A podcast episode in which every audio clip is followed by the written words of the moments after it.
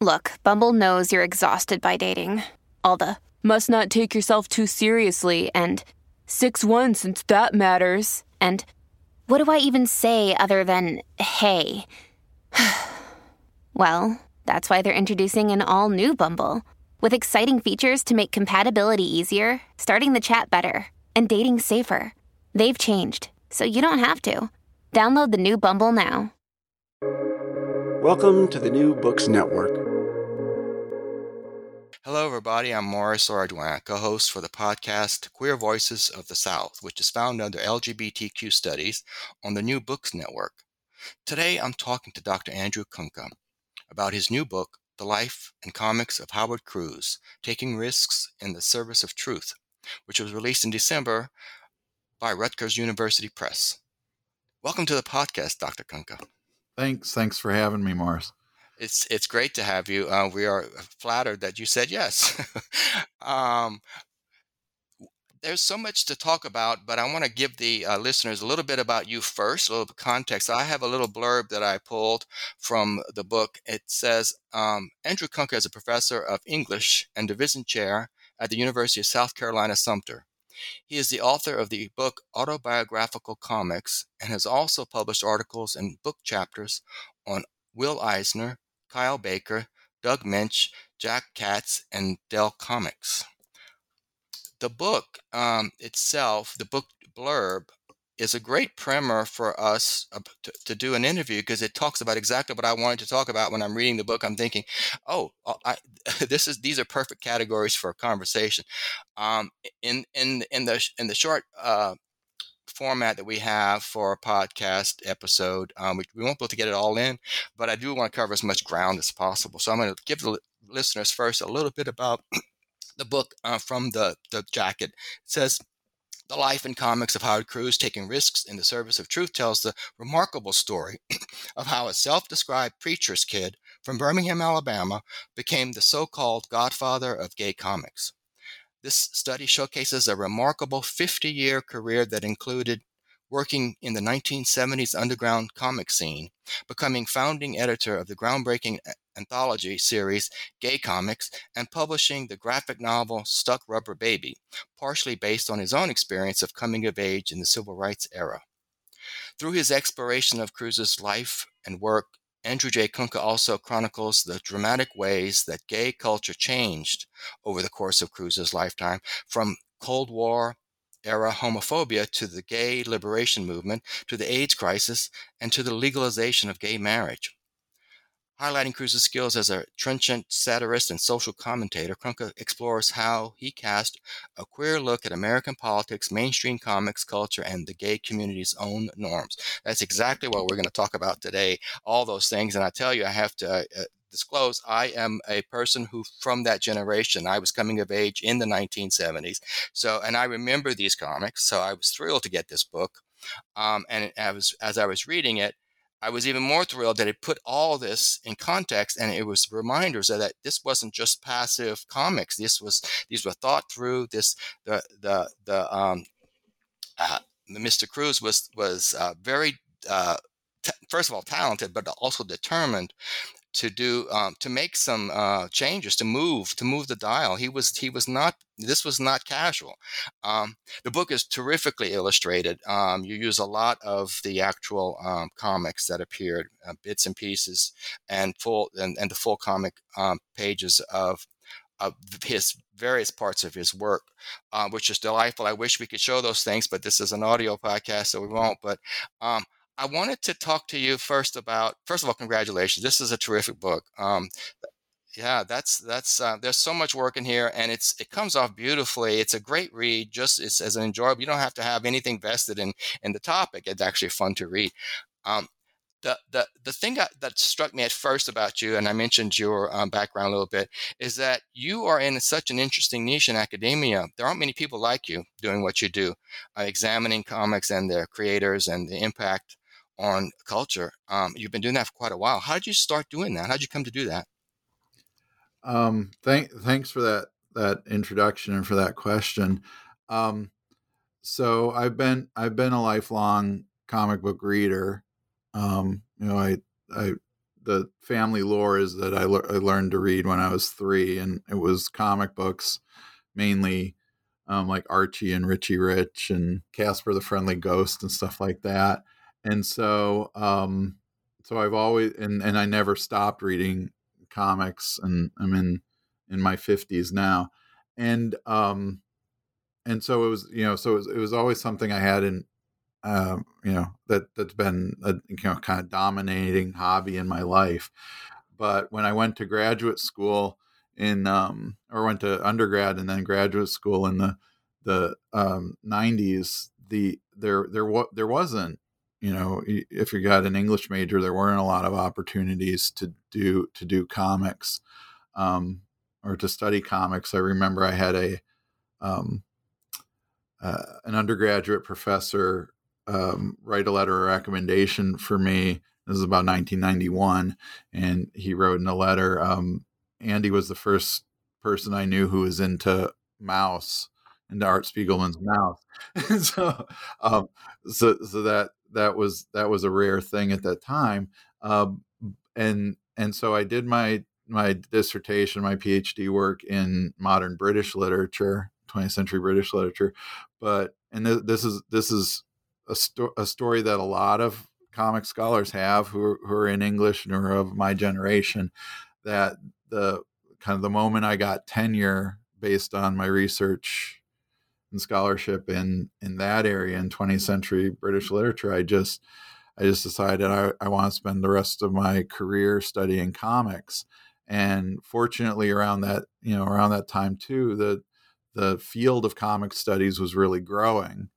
Um, and um, and it's and it's since grown to be a pretty a pretty big uh, multidisciplinary field. So I'm I'm happy that it exists. I'm happy to be a part of it, and that I've got you know 50 50 years of research basically under my belt to to continue doing this work. Well, you make uh, a really solid point of the value of comics in this book um, that's huge value, and especially as a member of the LGBT community myself, um, I, there are parts that choke me up that I looked at go, "Wow, that was groundbreaking." There's a lot of you, that you don't use that word lightly. Ground groundbreaking. A lot of people do use that word uh, lightly. This man was really groundbreaking. Um, and um, why did you write this book? What brought you to to him? That yeah. So um, so I had written this book about a kind of general overview of autobiographical comics and and how that genre functions in um, in the medium of comics, and um, and one of the things that struck me while doing that, especially in writing about the the um, underground comics of the 70 of the late 60s and early 70s was that there were a lot of these creators who did great work in short stories that nobody can you know that that you can't get unless you go and find these old you know these old back issues of underground comics. And um in that i thought this was like you know a ripe area for not only for study but for for doing something in which there could be a a book like this that could be used in classes that um or, or, or used as a springboard for for further study. But it, anyway, so I thought it was really you know it was it was really unfortunate that there were a lot of great creators that that people don't tend to read because they just don't have access to their work. Now with with with Howard, he did you know Stuck Rubber Baby, which is um, you know is a pretty canonical graphic novel. Though at the time I started working on this this book, it was out of print. Um, coincidentally, a new edition of it, a 25th anniversary edition, came out from First Second Books while I was working on on on this project and pretty close to the end of it. So um, so that is that is now available.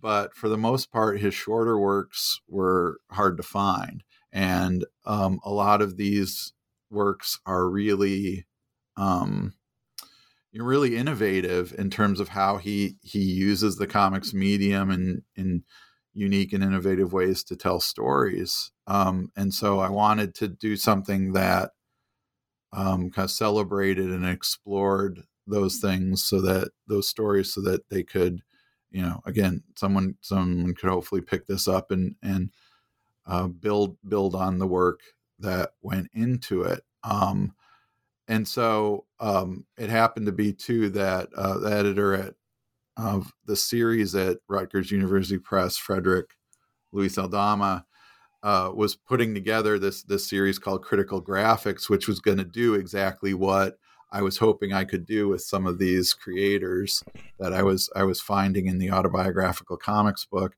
that I thought needed um, you know could use this this kind of exposure. And so when he announced the series and and actually I've worked with him before, so he asked me if I had anything I wanted to do um, for it. I said, yeah, absolutely. You know, I want to I want to do a book about Howard Cruse. Hmm. Um, you you take us um, through these big shifts in history of LGBT through this man's work, um, and contextualize it because uh, you could look at the illustrations, the uh, the graphic, uh, the, the novel graphic uh, uh, panels, the, just the word choice. There's all so many components in his work that are not um, not subtle. He's very he was very very uh, blunt. A lot of the illustrations would not be welcome in in mainstream anywhere. Um, and, and, I remember them uh, again as a as a person back then who was going and you'd see this kind of thing and go, wow. Wow, this is so cool. Um, you don't get to see that anyplace, and it was kind of uh, it was liberating. It was one of those things. Well, wow, okay, this isn't so, this isn't so um, I don't know, spooky or scary because uh, to be in that world at that time, in this time too, but in that back back in the seventies, to be a person who is uh, uh, just figuring his own or her own way out of about how to how to be in this kind of world, um, there wasn't a lot to go on, and these comics, um, the, this kind of writing. Um, was just so so welcome, so illuminating. So, so, you know, it was a huge, huge um, not endorsement. What's the word I want? Affirmation that we were real, we're queer, we're here, get used to us, kind of thing. Um, and um, what I loved about it is that it was, you know, some parts of these panels you would think uh, on the surface are like, oh, that's kind of raunchy, but then at the at the, the point it's making is like so damn profound. it's like, oh, absolutely, that's the way to tell it. So um, I, you didn't shy away from any of that because he didn't shy away from any of that. The um, the the I, I on this podcast I have so far done a lot of books that are putting the history of LGBT world into context, especially in the United States. Um, and um, this piece is was so critical. Um, th- this man's work, I mean, this piece of the uh, of the history is, was so critical because that was a time when there was so much movement, and, you, and that's mentioned in your blurb of the book about those these uh, Cold War era homophobia, the gay liberation movement that started um, after Stonewall, actually started before Stonewall, but Stonewall helped solidify that. Then the AIDS crisis, um, which threw everything into just just a, just a spiral of weirdness, um, and then legalization of gay marriage, was actually never thought would happen in my own lifetime. I, when that happened, I was I was kind of in dis- disbelief. I, I, didn't trust it. A lot of us, we did not have uh, emotional vocabulary for being married. We did not know what that was about. Um, so um, all these things are shifting not only for us but the outside world. And like, whoa, see us as we really are, and you know, demystify a lot of us. So he he was great at doing that very thing, demystifying it. Um, let's see. I wanted to talk to you about um, and stop myself from talking. talk to you about. Uh, you you started out with the autobiographical um, work that this is autobiographical. He used a lot of his own life but uh, of course he took characters um, he made characters that you could tell as a reader were based on him but also that they were fictionalized and he you know that's you know he he mentioned somewhere and i forget where but that he says i couldn't possibly put my mundane life down. I'm i'm I got, i'm bent over a, a drawing desk uh, m- most of my day and so my life is actually not that exciting. But he made the characters based on his life very quite exciting um, so um, I wanted to talk about that autographical fiction versus fictional autobiograph- uh, autobiography, which is one of your chapters. That, that that was fascinating to me. Tell us about that, uh, that whole concept. Okay, so yeah, so um, you know, and when I when I wrote the autobiographical comics book, um, one of the one of the things I became really interested in in, fi- in finding finding out, you know, or looked in looking at this idea of about what you know what means what does truth mean in terms of autobiography, especially in terms of doing autobiogra- autobiography in comics form, um, because you know there's you know if we if we read a prose autobiography, we might you know we can look at the back cover and see you know the a, a photograph of the the um, person, or there'll usually be photographs within the book of um, you know the person throughout their lives. So so while we're reading that, we have a picture of what that person you know looks like through through time, and um, you know there's there's ways that um, we read autobiography in a uh, in a way in which uh, as as one of the things I talk about, this idea of the autobiographical contract, you know, that there's this kind of trust that the reader has that in the veracity of what of what they're reading. And what ha- and so one of the questions I had was what what happens to this when you're reading an autobiographical story that's mediated through um, an artist's hand so that that artist is drawing you know an avatar representation of themselves that isn't exactly them um, but is their kind of image of them. What um, you know, what choices does that creator make then in terms of of truth telling? Um, you know, um, is there since since the visual representation of comics from the avatar of the of the character through you know any other details in the in the story are um, you know choices that that that creator has made and are filtered then what does um you know what what does what does truth mean in that? And do we privilege certain kinds of truth like you know the factual truth versus an emotional truth?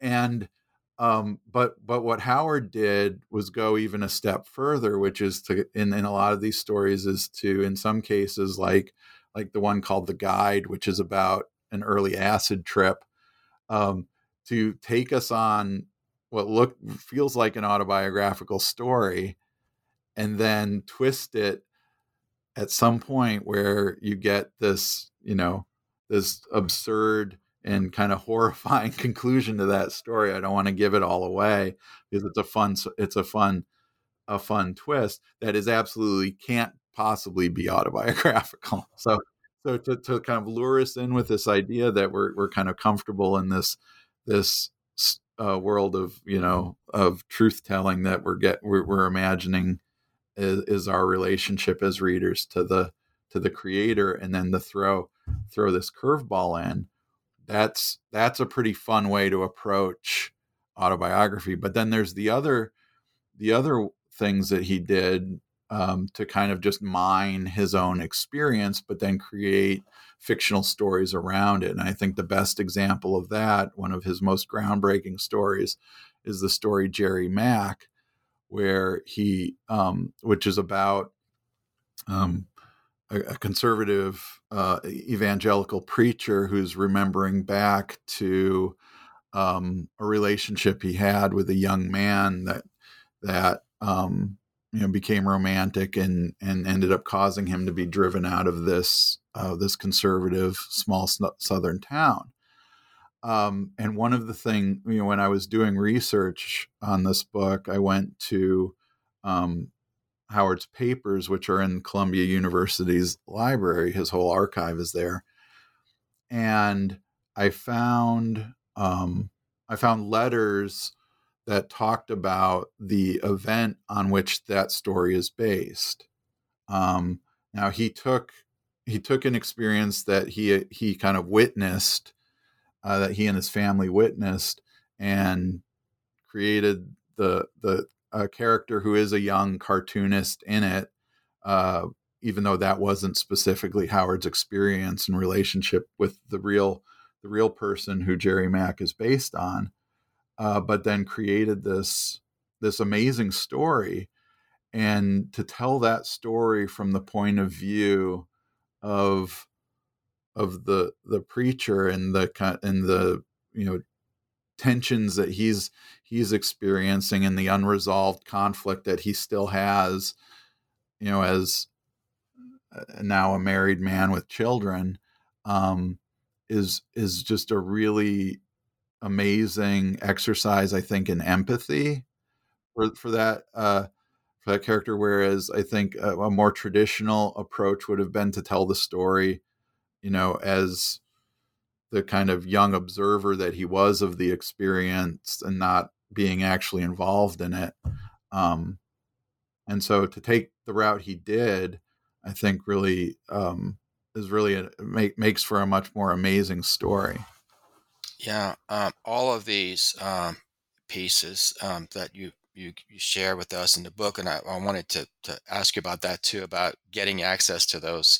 And I know in the very beginning, I think you say that you you worked with Mr. Cruse himself to get this. Um, that was a stroke of luck um, that he was around and he helped you. Uh, uh, so um, and I forgot where I was going with that, but let's talk about that. Um, how was it working with him? You got to work with this man, and he was kind of he was uh, what he he was one of those people that uh, everyone assumed oh he's he's long gone, but he was still around.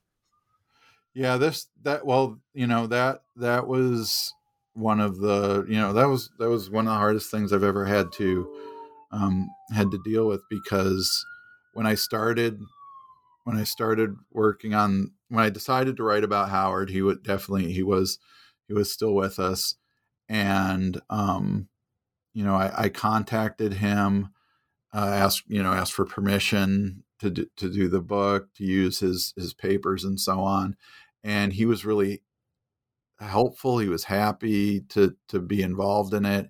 He was really, um, you know, he was really eager for it, and and so the original plan I had for the book was was actually to be working with him much more closely. And in fact, I had a, a big chunk of the book was going to be a kind of career spanning interview with him. And um, and so we had exchanged a lot of emails, and he shared he shared some emails with um, with some anecdotes in them that, that were helpful. And um, you know, and and that was that that went into my proposal for the book with Rutgers, uh, and then when when Rutgers accepted um, that proposal, they uh, then I I started contacting Howard again to kind of ramp up what we were doing, and at that point, um, he wrote to me and said that he was being treated for for cancer, and that um, the um, chemotherapy treatments would be would probably kind of wipe him out quite a bit. And so, um, could we put off doing the big interview until he felt better? Uh, and I said, you know, I, I, I said, sure. Um, and, you know, w- wished him the best of luck with his treatment. And then, then around, um, I think it was no, November of 2019 or so, he, um, he contacted me and said that things weren't going well um, and that if we wanted to do the interview, we better do it soon. Um, and then, unfortunately, two days later, he passed away. So, um, yeah, and um, so I didn't I didn't get to do that interview, but I did get his you know I got his input on a lot of stuff and was able to ask him some questions. Uh, his his husband Ed Sedarbaum was great afterwards and supported and support and read through the manuscript and gave me some pointers and added some things. And his um, his agent and good friend and publisher Dennis Kitchen was a great asset as well. Um, but you know, unfortunately, you know, it would have been a much different book if um, I'd gotten to work more closely with with Howard in the in the later later parts of it. But I'm grateful that I got to know him at all know, and, and, got to got to share emails with him and and and have these conversations with him. And he really he really saw this project as being a big part of what um, of his legacy. That the the you know if a, a, book like this gets used in classrooms and gets you know um, used as a either as a supplement to Stuck Rubber Baby or on its own, that um, his work will be re- remembered in this way and that was i felt a huge amount of responsibility towards that well, you do it justice, let me tell you, because it, it was so enlightening for me. Again, somebody who actually went through it and saw these things in real time. Um, I'm like, whoa, it's so easy to forget that a lot of people, especially younger generations, have no clue about what had to happen in all points of, of the world uh, going on for LGBTQ people. Um, nothing was taken for granted. There was so much uh, hard work done just to move the needle bit by bit. Um, that's why I told you earlier it was such a surprise when uh, marriage equality came out. I was like, I didn't trust that. Wait a minute, that seemed to have happened too fast, even though it was decades and decades in the making. Um, so he he he was he, he to use that word again, groundbreaking. He broke so much ground, and and and thank you uh, uh, as a member of the LGBT community for making for putting this together. And uh, I do I do feel that you know it's so sad that he passed away, but you did do what you uh, uh, everything you could what you got because it's amazing uh, to go through this. And there's so many wow moments um, that um, I, I, I, had told you some moments choked me up. Some moments made me say bravo. Some made me, made me want to scream. You know, there's so much emotion in all these story, these, these uh, in his storytelling and the way you tell his story. Uh, so um, thank you for that. Um, I, we we have some time left. I want to ask you a couple things about his commentary. Uh, he he was a social commentator um, in a time where not a lot of, not a lot of people were listening. But uh, except this, this, you know, our own little groups.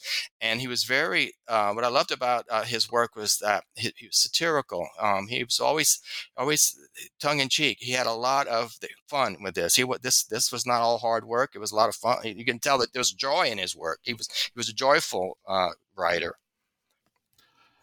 Yeah, that, and that that's something I really try to get it. I, I really try to get across is that um, that that joy. You know, his his earliest work in in comics was the a strip he did that that got published by Dennis Kitchens, Kitchen Sinks Press, and a bunch of different places called called Barefootz, and Barefootz got a lot of of uh, criticism from other um, underground cartoonists like um, like Art Spiegelman um, because it was too cute and um and i think on you know on the surface it does it does kind of look it does look like um you know a, a cute comic strip but when you read it that that cuteness is a veneer over some you know pretty trippy stuff about um you know about sex and drugs and and um, all that in uh in that early late 60s early 70s era and um and it definitely is is fitting with uh, un, the underground um sensibility even though a lot of a lot of the underground cartoonists didn't didn't see it that way. Dennis kitchen thankfully did. Um but he did he uh, howard also did Barefootz before he came out as a as a cartoonist came out you know kind of publicly. Um and so um and but but so then when he does when he when he does uh basically around the time just before he starts editing Gay Comix um and um and then and then seems to really really cut loose after that um after that point with you know you, you described some earlier some of the some more kind of graphic choices that he makes and uh but but his stuff is hilarious. Um, some of the stuff's very serious. I mean, Jerry Mack is a very serious story, and and um, and some of the other stuff he's known for is serious. But when um, when he cuts loose in his satire, it's it's hilarious. And one of my favorite pieces he did, and this was one of the things he and I discussed and kind of bonded over, is the um, his parody of Little Lulu, the Nightmares of Little Lulu, um, as a kid, he had a subscription to Little Lulu Comics, and it was his favorite comic, and it, and it really shows through. I mean, this is a very it's it's a very biting satire in which you know, um, but it's a it's a satire that definitely shows someone who knows you know knows that knows Lulu's uh, story and characteristics inside and out, and um, and um, yeah, and so he loved he loved those comics growing up, uh, and and I'm a big fan of Little Lulu and of of Dell Comics in general, um, and I write about those in other places, and so that you know that's one of the the areas where we connected. In fact, he it, it back in the fifties, Dell Comics had this this little um, like paragraph, um, usually at the end of the comic, that was called the Dell Pledge to Parents. That said, you know, basically that this is good, wholesome entertainment for for children. Uh, but he he had that he had memorized that pledge to parents and could still recite it uh you know even you know 50 plus year or you know 60 60 years or so after he had been you know reading those comics um so yeah so anyway so um with um I think I think Little Lulu, the Nightmares of Little Lulu is probably the best and my favorite example of his his ability to do satire, but also his his ability to mimic other artists. Um, he had just an incredible eye for for doing these uncanny versions of other other people's characters. The one of the other stories that I included in the book was the um, the story Raising Nancy's, in which he does a great um, imitation of Ernie Bushmiller's Nancy for a very dark, dark story. Yeah, yeah. And I, I, I noticed that. Um, I, I wanted to uh, go back to the complaints of Art Spiegelman and all. Um, one uh, one of the things, again, as a reader uh, in real time, uh, I remember that uh, uh it was it was accessible. Um, the, cutesiness, um, it did draw you in, and then you you right, absolutely right. You, know, again, the readers can't see, uh, listeners can't see this now, but they need to get the book to see this. These uh, these uh, comics uh, go way deeper than that cutesy. Uh, and some of these you think, wow, he got away with that. Uh, you, know, you know, so um, yeah, the the uh, I, I, like satire in general, and but you're right. His uh, when I was when you flipping through this book and you see that strip that the Nancy's and the little Lulu, you think, oh wow, does he is that uh, is that is that legal? you know, that he could get such a, so close, and you you could hardly put them side by side and and uh, not tell the difference. Um, so um, anyway, the so he had many many talents, and what I liked about him, and this is uh, true, this is uh, queer voices of the South, is his southernness really comes through. Um, that that you know god bless your hellbound little heart you know kind, that kind of mentality i love that and it comes across in his work so um, and that, that's one of the things that um, again because uh, i'm a southerner also maybe i have a prejudice for that accessibility um, i keep speaking language that was natural to me um, but i'm not unique in that. I think he's, he was speaking language that was natural to people all over the place um, so um, he he he did reach um, i think new people with the work and you make that, that real plain and you the book uh, you know, the book takes this and puts it in its rightful place in the history uh, because uh, I think what happens with a lot of things, there's a lot that easy to forget. Um, uh, it's it's just more convenient when we're talking about uh, our history, LGBTQ history, is that um, uh, there's so much to look ahead about, not in an optimistic way either. Um, to, to, to, watch out what's happening now. Um, you can't rest on what all the work that's been done, but um, you're going to be condemned or, or you're going to suffer if you don't uh, acknowledge and appreciate what was done before, because that those foundations um, are not were not random. Um, so he was one of those foundation builders. Um, I, I, wanted to ask you, you kind of started talking about it when you talked about um, uh, little Lulu. Um, and the Nancy's, uh, your favorite of all of his pieces. Did you have one that stuck out in, in whatever area? Um, well, I think I think um, Jerry Jerry Mack is probably my my favorite. Not just uh, not just because I think it's a great story and a and a we- really well, you know, well made comic. It's a it's a comic that you can talk about not just the content, which is very moving and effective, but the formal qualities of it are really, um, you know, uh, innovative and and interesting on their own. The choices of pan, you know, the number of panels that he jams into the story and um, the way he constructs a page and so on, but also the fact that you know that I came across in the research this, you know, trove of of correspondences about that story that really opened then kind of opened up the you know the autobiographical nature of it. So uh, so I love that story for for all those reasons but I also think that um that one of his other major you know major short stories is is Billy Goes Out uh, which I've got in the commentary and satire section.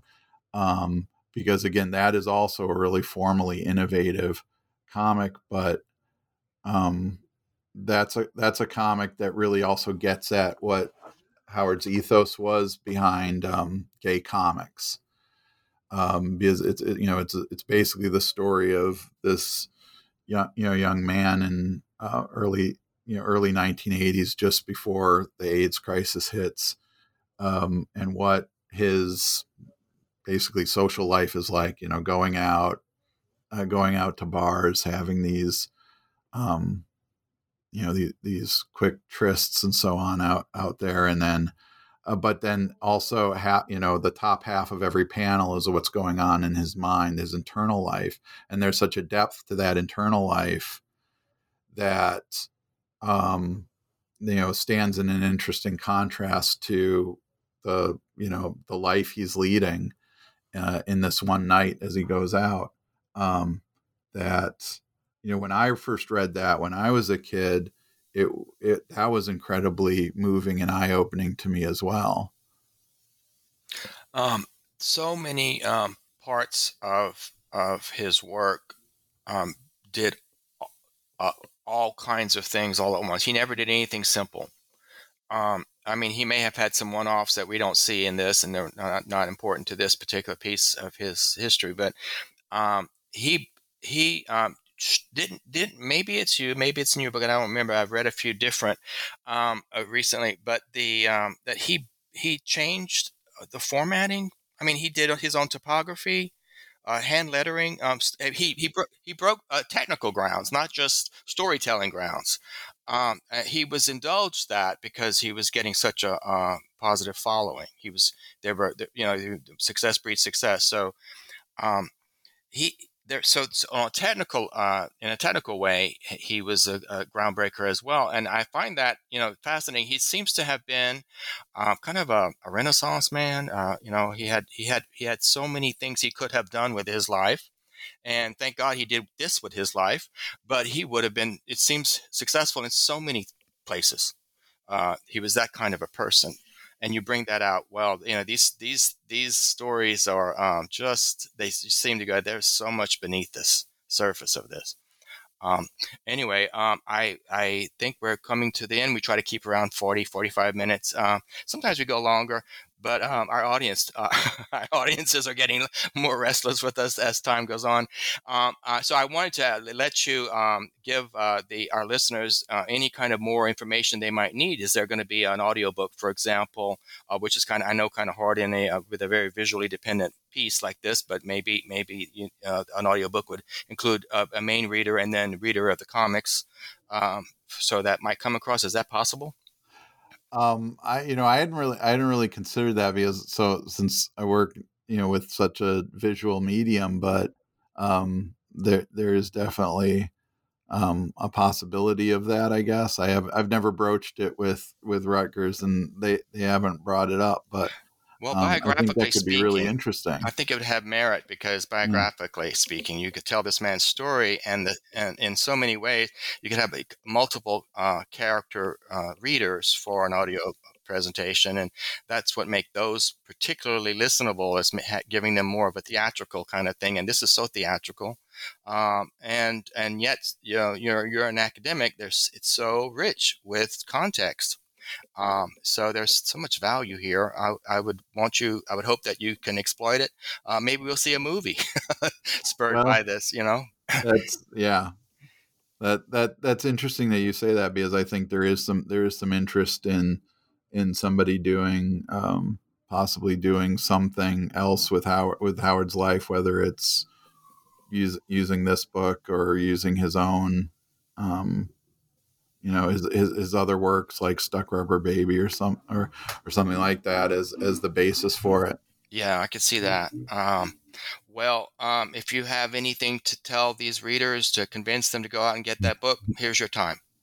um, well, you know, one one of the things I really appreciate about what what what you said about the book is something that I've I've strived to do because I'm you know I work in an academic background and it's very easy you know as an academic writer to slip into um, you know a really kind of dense and complex um, writing style writing for that that audience and and one of the things I was really striving to do with this book is to make it accessible to a wider a wider range of readers so it's not you know it's not just there for uh, an academic audience it's there for anybody who might be interested in any of the things we've talked about whether it's comics or or the history of uh, you know lgbtq community in america or um, you know all, all, the, all these other things and um, and so I appreciate when when people say things like what what you've said about the book,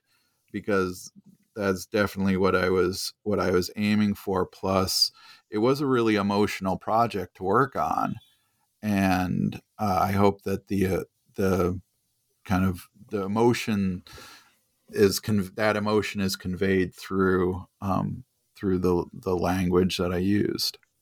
Um, well, you succeed in all that. Uh, I can tell you, as a reader um, of many different types of genres, um, uh, this just this this uh, this book pulls you in.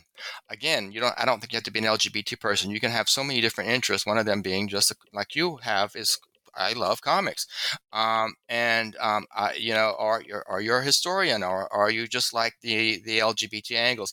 Um, there's so much here that makes this a, a really terrific read as a reader, and I appreciate that because um, I like to move through a book, and I get eager when I when I get a when I get my hands on a good book.